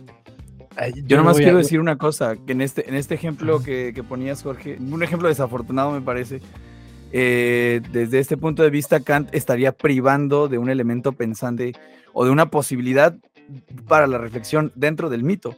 Y precisamente eso es lo que hace Platón con los mitos, ¿no? No son, no son adoctrina, adoctrinamientos en el sentido estricto eh, de quédate con lo que viene ahí, sino que me parece más, más inclinado hacia lo oracular descifra lo que hay detrás del enigma, pero no para que, te quedes con una sola respuesta que haya que quedar con ella definitivamente. Me parece que en, muchos de los mitos que, Platón pone sobre la mesa en boca de, los sofistas o, de quien tú quieras, eh, allí hay una oportunidad para pensar, no es específicamente un adoctrinamiento. Es decir, ¿qué podemos pensar si, si, si, ponemos en una clase? No, vamos a leer el libro séptimo de la República, vamos a leer el mito de la caverna. Y, podemos reflexionar a partir de ese mito, podemos pensar en el elemento de la luz, en las cadenas, en el liberado. En cambio, esta idea de esta de atrévete a pensar, me suena también al prejuicio ilustrado, que tiene que ver con querer pensar sin prejuicios, que tiene que ver con querer pensar eh, rompiendo todos los esquemas, pero ¿qué sería del pensamiento si no hay, si no hay juicios previos? Es decir, si no hay un punto de partida, si no hay mm. materiales con qué pensar. ¿Cómo se puede uno pensar sin los mitos, pues, ¿no? Cómo pensar liberándonos completamente de ataduras. Es lo que criticaba un poco Heidegger, ¿no? Eh, a este prejuicio de la ilustración, de querer pensar sin prejuicios. Decía, es que los prejuicios no es un círculo vicioso, el círculo de la comprensión, son los principios. Eh, mm. eh, para, poder, para poder comprender algo necesitas prejuicios, no se puede pensar sin prejuicios, ¿no? Sí, ah. bueno, la ilustración no inventó la premisa de pensar sin prejuicios, ya está en Descartes, está en el método, ¿no? Y es muy vieja. Eh, pero lo primero que diría es, estás pensando en que los interlocutores de Platón son lectores como tú. y, y Platón tiene una potencia política. Platón quiere transformar el mundo. Platón es el paradigma del filósofo social, cultural y político. Platón es el que acabó siendo vendido como esclavo, precisamente porque fue con un tirano a Siracusa para convencerlo de que siguiera sus ideas. Y Platón no piensa que todos los seres humanos son inteligentes, que todos los seres humanos tienen la capacidad para interpretar la sutileza de los mitos. Y expresamente se dice en la República y en otros lugares que son mitos para transmitir ideas. Es decir, Platón no es tan noble como la figura de Sócrates que retrata en la primera etapa de sus diálogos. No es una persona que todo el tiempo establece conversaciones o entabla conversaciones con iguales, ¿no? Traía a lo mejor yo a colación y en contraste con lo que dice Alan, eh, hablando como de Cándide y de la ilustración y, esta contraposición de los mitos, pero tenemos a Robespierre. y, a Robespierre que lo lleva a exaltar eh, la razón como una diosa razón y se convierte en el mito de la diosa razón y lo ven vestido bajando y como si fuera la misma diosa encarnada y diciendo yo soy el, no hay nada más que la razón. y a lo mejor también e, encontraste, ¿no? Que decía Alan, bueno, es que Platón no era tan de los mitos, bueno, pero la ilustración llegó a serlo, por ejemplo, ¿no? Con, con esta figura, con esta, eh, esta narración que se que habla, que, que en un momento de exacerbación Robespierre se viste de diosa, de diosa razón y, y se presenta ante todos con, con, con, este vestido, con esta artimaña y ahora todos van a ser razonables, no hay dioses, solo hay razón. Y, y estas dos contraposiciones que, que, que, están medias extrañas, pero que, se manejan a fin de cuentas dentro de, de la colectividad o, o, de la historia de la filosofía, vaya. Sí, sí no sé, em, yo me quedé solamente con una cosita que decir sobre, sobre Kant eh, y sobre lo que llamabas este el, prejuicio de la, de la ilustración. Y me gustaría que ya que hablamos este Adrián y yo, que, dijeras algo, pero si es posible que, que, que pudieras aclarar un poco más eso de a qué te refieres con el prejuicio de la ilustración, porque incluso citas a Heidegger, ¿no? Sí, en el en, Ser y Tiempo eh, habla de lo que él llama el, círculo hermenéutico, ¿no? Trata de descifrar cómo es que comprendemos, cómo es que interpretamos, básicamente, ¿no? Y se da cuenta que la interpretación está fundamentada en los prejuicios, que el, el prejuicio no es un, que este círculo no es un círculo vicioso, que no es un obstáculo que haya que sortear, sino que es lo que nos permite conocer tenemos, vamos de lo, el círculo hermenéutico básicamente es, vamos de lo universal a lo, de lo universal a lo particular y de lo particular a lo universal. Es decir, tengo un prejuicio, un juicio previo, gracias a él conozco y con él nutro otro prejuicio. No está apostando por los prejuicios, lo estoy diciendo muy mal, seguramente los heideggerianos que nos escuchan se estarán rasgando las vestiduras y les estará saliendo sangre de la nariz. Qué bueno. Este, pero me alegro. pero, pero, pero a lo que me refiero es, no, lo que está criticando eh, y ya no sé si, si esto lo hace Gadamer, más bien en, en, verdad y método. Eh, lo que está criticando es la idea de que uno pueda realmente pensar sin prejuicios, que uno pueda despojarse de todo juicio previo. Y empezar a pensar a partir de allí. Oh, sí, eso, está en verdad y método, tiene Está en verdad y método, ¿no es cierto? Sí. Sí. Sí, sí. Sí, más bien este, esta crítica a querer, a la idea de querer pensar sin prejuicios. Ya, de acuerdo, de acuerdo. Y es que Kant, Kant no está hablando de, ah, de pensar sin, sin, prejuicios, está hablando de pensar con autonomía, está hablando de pensar por ti mismo.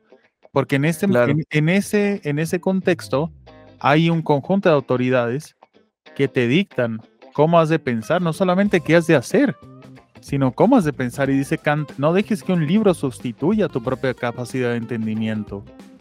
Claro. Pero no es, es que, bueno, claro, lo aclaras con el contexto de, Platón, pero hoy Platón para nosotros, más que un adoctrinamiento, sí puede ser una oportunidad de pensar. Es decir, no solo piensa uno, y esto lo sabemos todos los que estudiamos filosofía, no solo piensas tú sentado con tus propias luces, sino que los textos son, son oportunidades para pensar, y no necesariamente los textos que, que plantean preguntas, también los textos que cuentan historias.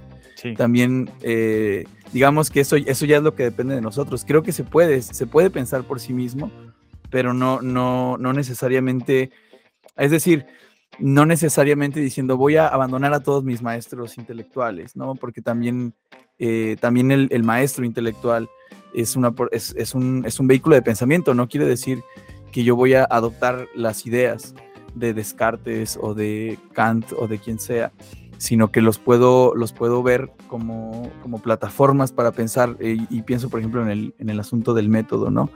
El, eh, los, los, filósofos, las filósofas, las filosofías a menudo nos ofrecen métodos de pensamiento, nos ofrecen caminos de pensamiento que uno puede muy a gusto recorrer y quizás siguiendo el, el perspectivismo, eh, lo, lo, que, lo que nos puede ser de bastante utilidad para pensar sin desasistir, sin quedarnos así desasistidos de, de, profesores o de pensadores, pues sea aprender a desplazarse entre uno y otro, ¿no? Leer, leer a Kant lo mismo que se lea a Nietzsche, lo mismo que se lea a los estoicos y tener esa, esa capacidad para la flexibilidad. Quisiera eh, recordarles, estamos ya en la, en la, prácticamente en el, en el final de este, de este programa que, fue una charla súper, súper amena, que la conversación como siempre se queda corta porque parece, siempre cuando terminamos parece que vamos empezando, pero bueno, salvo, salvo lo que vayan a decir, yo quiero agradecerle mucho a Jorge y, recordarle la admiración que le tengo por, por, su, por su tremenda capacidad para pensar y su, y su forma tan, tan elegante de, y copiosa de expresarse. Muchas gracias, Jorge. Gracias a ustedes. No, muchas gracias. La verdad ha sido ah, muy nutrida. La vez pasada nos pusiste. Nos, pusiste más nerviosos. Ajá, más nerviosos. Y estábamos más contemplativos. Ahora nos pusiste como buen profesor a trabajar y hablar y todas estas cosas. Muchas gracias. Fue muy, muy, muy, muy, muy interesante, muy divertido. La verdad está.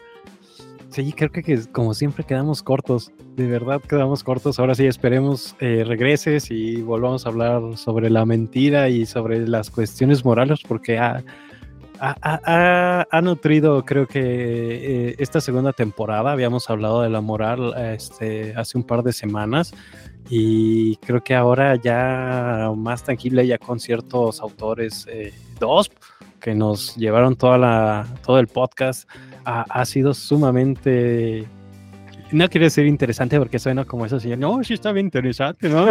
Pero sí, sumamente divertido y sumamente grato, de verdad. Ha sido. Muchas gracias, Jorge, por, Fíjate que desde las primeras veces que viene Kant al programa, muy pocas veces hemos, hemos recurrido a, a Kant. Decirle a nuestros gallo escuchas que bueno, este programa dedicado a la mentira, por supuesto, todo lo que acabamos de decir es falso. No existe Kant, no existe Platón, no existe postres Teresito, no existe nada de lo que se ha platicado. ¿Qué pedo con los postres Teresito? Había que empezar con una mentira.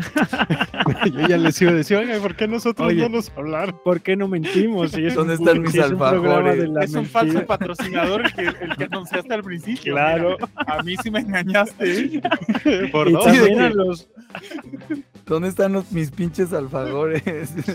Claro, pues si vamos a hablar de la mentira, ¿por qué no mentir? Como un ejemplo, fue un ejemplo. Este, ¿eh? Pero bueno, ya dejando de lado todo lo que hemos dicho que han sido puras mentiras, no existe K, no existe la República de Platón, ni siquiera existe Platón, pero existe Jorge Bárcena, este amigo que ya ha estado otra vez aquí. Jorge, ¿en qué andas metido? Cuéntanos un poco de ti. Así, para cerrar el programa. En general, pues estoy por emprender un, proyecto muy importante para mí, por empezar una estancia de, investigación, un postdoctorado en la Universidad de Guadalajara, próximamente a partir del, del primero de noviembre y por 24 meses voy a hacer una investigación sobre un tema que me parece muy importante, que es el de la superación del miedo a la muerte en, en el epicureísmo y el estoicismo, es decir, en la época helenística. Lo que llamamos hoy en día tanatología filosófica. Va. Bueno, el primero de noviembre, ya empezaste, ya has empezado este doctorado, pues qué bueno que te das el tiempo de venir eh, a este podcast, porque hay que, hay que comprometerlo. aquí estamos fuera de tiempo, entonces ya pasó el primero de noviembre. Aquí, no, estamos en octubre todavía. No, no, no, no, Aquí el tiempo es amoral. Ah, aquí el tiempo es extraño. sí, hay, hay quien vive en un caso y en otro. Hay que, hay que obligar a Jorge, bueno, comprometerlo a hacer uno sobre la muerte, que no hemos hecho sobre la muerte. me encantaría. Sí, hay, hay mucho, hay mucho material ahí. Con tres programas ya cortados, ya sería secularismo, eh, Kant y moral y la muerte, pero que bueno, muchas gracias de verdad. Eh, ojalá regreses y sea sobre la muerte y todavía podamos seguir platicando al respecto. Y bueno, ahora ves cómo está este nuevo formato también. Si tú te encuentras fuera de la ciudad donde grabamos, fuera de Atenas, Grecia, pues podemos siempre este, verte como, como sordo. Te puedes proyectar en, nuestra, en nuestra pantalla. Voy a andar por ahí cerca en Calambaca, en Grecia también, o en, en Delphi. Por ahí, por... ¿En qué nos podemos juntar? No, voy a andar en, Guadalajara, pero con mucho gusto. Y a mí me encantaría hablar sobre la muerte con ustedes una vez que avance mi, mi investigación para para ver qué puedo decir sobre la muerte después de, lecturas, de, cursos, de textos. Y pues ojalá no sea uno de esos proyectos que Pemex se adueña y no quiere que, el público sepa este, para que nos puedas platicar de qué va tu proyecto. A lo mejor nos va a poner ya el ejemplo de que, bueno, si tú eras el amigo y te mataron, pues ahora qué haces. no, pues ya estoy muerto. Ya, Pero también quiero declarar que hay un tema que me inquieta mucho y que ya platiqué con ustedes en una ocasión en tu cumpleaños, si no me equivoco. En alguna cuita. Sí, que es el tema de la belleza moral y de la fealdad moral. De la belleza y de la fealdad, tanto física como moral, que es un tema que me parece inquietante y lo hablamos de manera natural en una conversación, en una convivencia, en un cumpleaños y lo disfrutamos y entonces sería muy interesante en algún momento hablar sobre ese tema. A lo cagatía.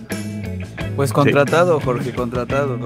Pasa ahí a recursos humanos para que te hagan. Sí, ya, ya, ya dimos de baja a Merino por inasistencias. Sí, sí, sí, sí. Estamos, está open, está abierta la vacante.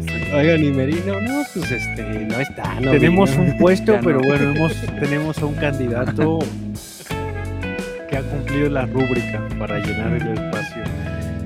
Pues bueno, Muchachos, muchas gracias Jorge por haber estado aquí. Muchas gracias Alan, Adel y. Gracias. No olviden, no olviden critones. Que le debemos un gallo a Asclepio. Aquí termina un gallo para Asclepio.